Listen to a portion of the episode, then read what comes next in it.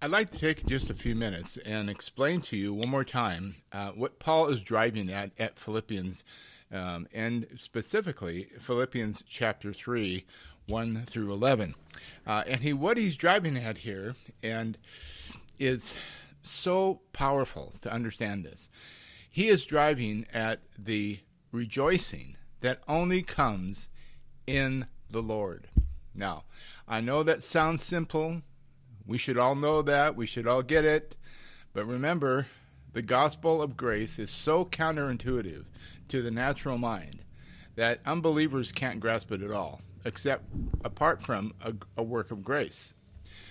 And yet, even those of us who are have been objects of that work and have um, experienced the new birth, so that we are in Christ now, uh, even we uh, have a temptation, a consistent, ongoing, relentless temptation of the flesh, the world, and the devil to f- fall back to some kind of um, merit based salvation.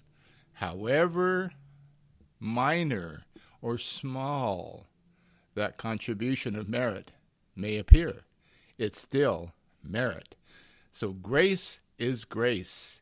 Grace is either necessary and all sufficient, or it is not grace.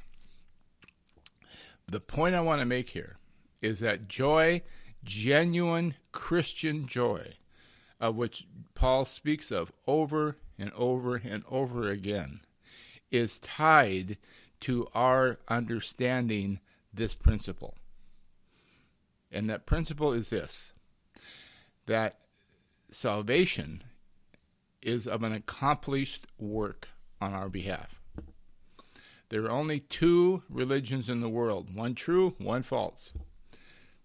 And the gospel of Jesus Christ, of course, is grounded in the truth, incarnate and in Scripture.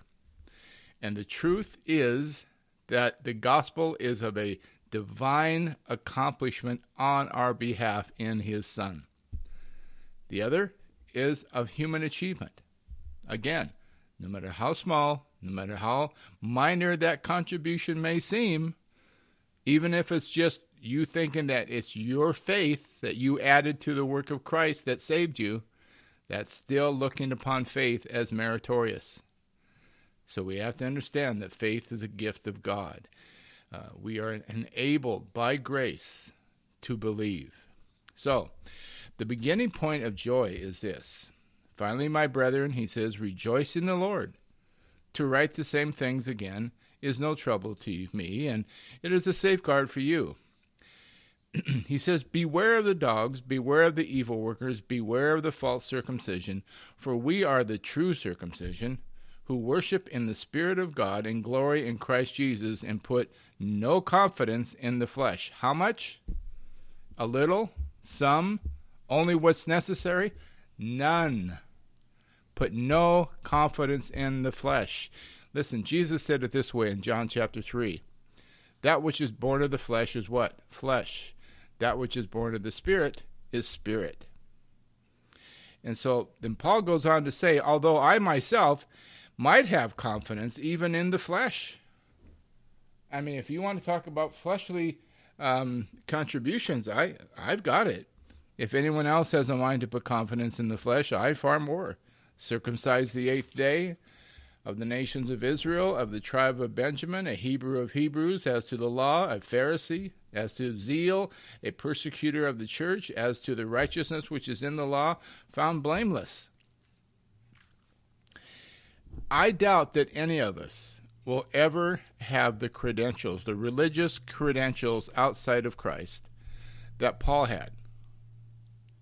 He, he's saying nobody reached the upper limits of a, of religion of human achievement more than I did. I reached the heights of human achievement. And let's see what he says about it. But whatever things were gained to me, those I have counted a loss, as loss for the sake of Christ. More than that, I count all things to be loss in view of the surpassing value of knowing Christ Jesus my Lord, for whom I have suffered the loss of all things, and count them but rubbish.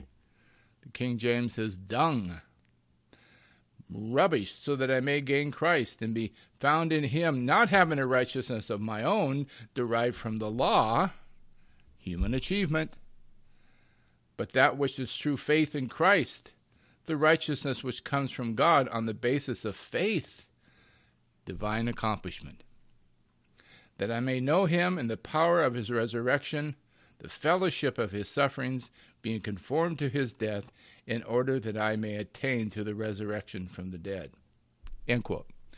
So, what is the beginning of joy? In this brief little exhortation, it's three parts. First of all, we have to understand that we only find joy in the Lord. Finally, my brethren, he says, rejoice in the Lord. The implication being that it's only in the Lord that we find genuine Christian rejoicing, not in ourselves, not in Jesus and in ourselves, but in Jesus alone. And we ha- should have an intensely intolerant stance towards false teachers, those who would draw us away from Christ and, and put us back into a gospel of human achievement. Paul's language here is intense, isn't it? And we should be careful not to start acquiring religious credentials in our Christian life that we will be tempted. Trust me, you will be tempted to start looking upon your religious credentials as the basis for you being in Christ, as the basis for your acceptance before God. So we have to count all things to be loss in the view of surpassing value of knowing Christ Jesus my Lord. So let me close with this now. He says all things. More than that, I count all things to be lost in view of the surpassing value of knowing Christ Jesus my Lord. We lose joy. What what what what it costs us when we try to have Jesus in one hand in all our stuff, all of our own thinking, all of our self willed actions, all of our questionable conducts, all of our little addictions, all of our little behaviors, all of our controlling ways. What it costs us is joy. Because the only path to joy is in a single minded devotion to Jesus whereby everything else, good, bad, and indifferent, morally good, indifferent, or bad, doesn't matter. All things have to take a second seat to Jesus Christ. In fact, not even a second seat, no seat at all. These things aren't allowed to even be in the auditorium. they don't even have a ticket to get into our life. No, it's it's joy begins when we recognize that we rejoice in the Lord and in the Lord only. And we begin to have an intolerance for those who would teach us to draw us away from Christ.